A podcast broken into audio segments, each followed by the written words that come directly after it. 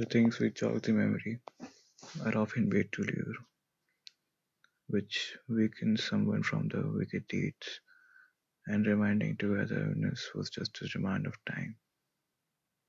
And the future is a latter now fully executed and which cynically reminds what happened that very year. The fall of things from dozens to binaries, the actual souvenir.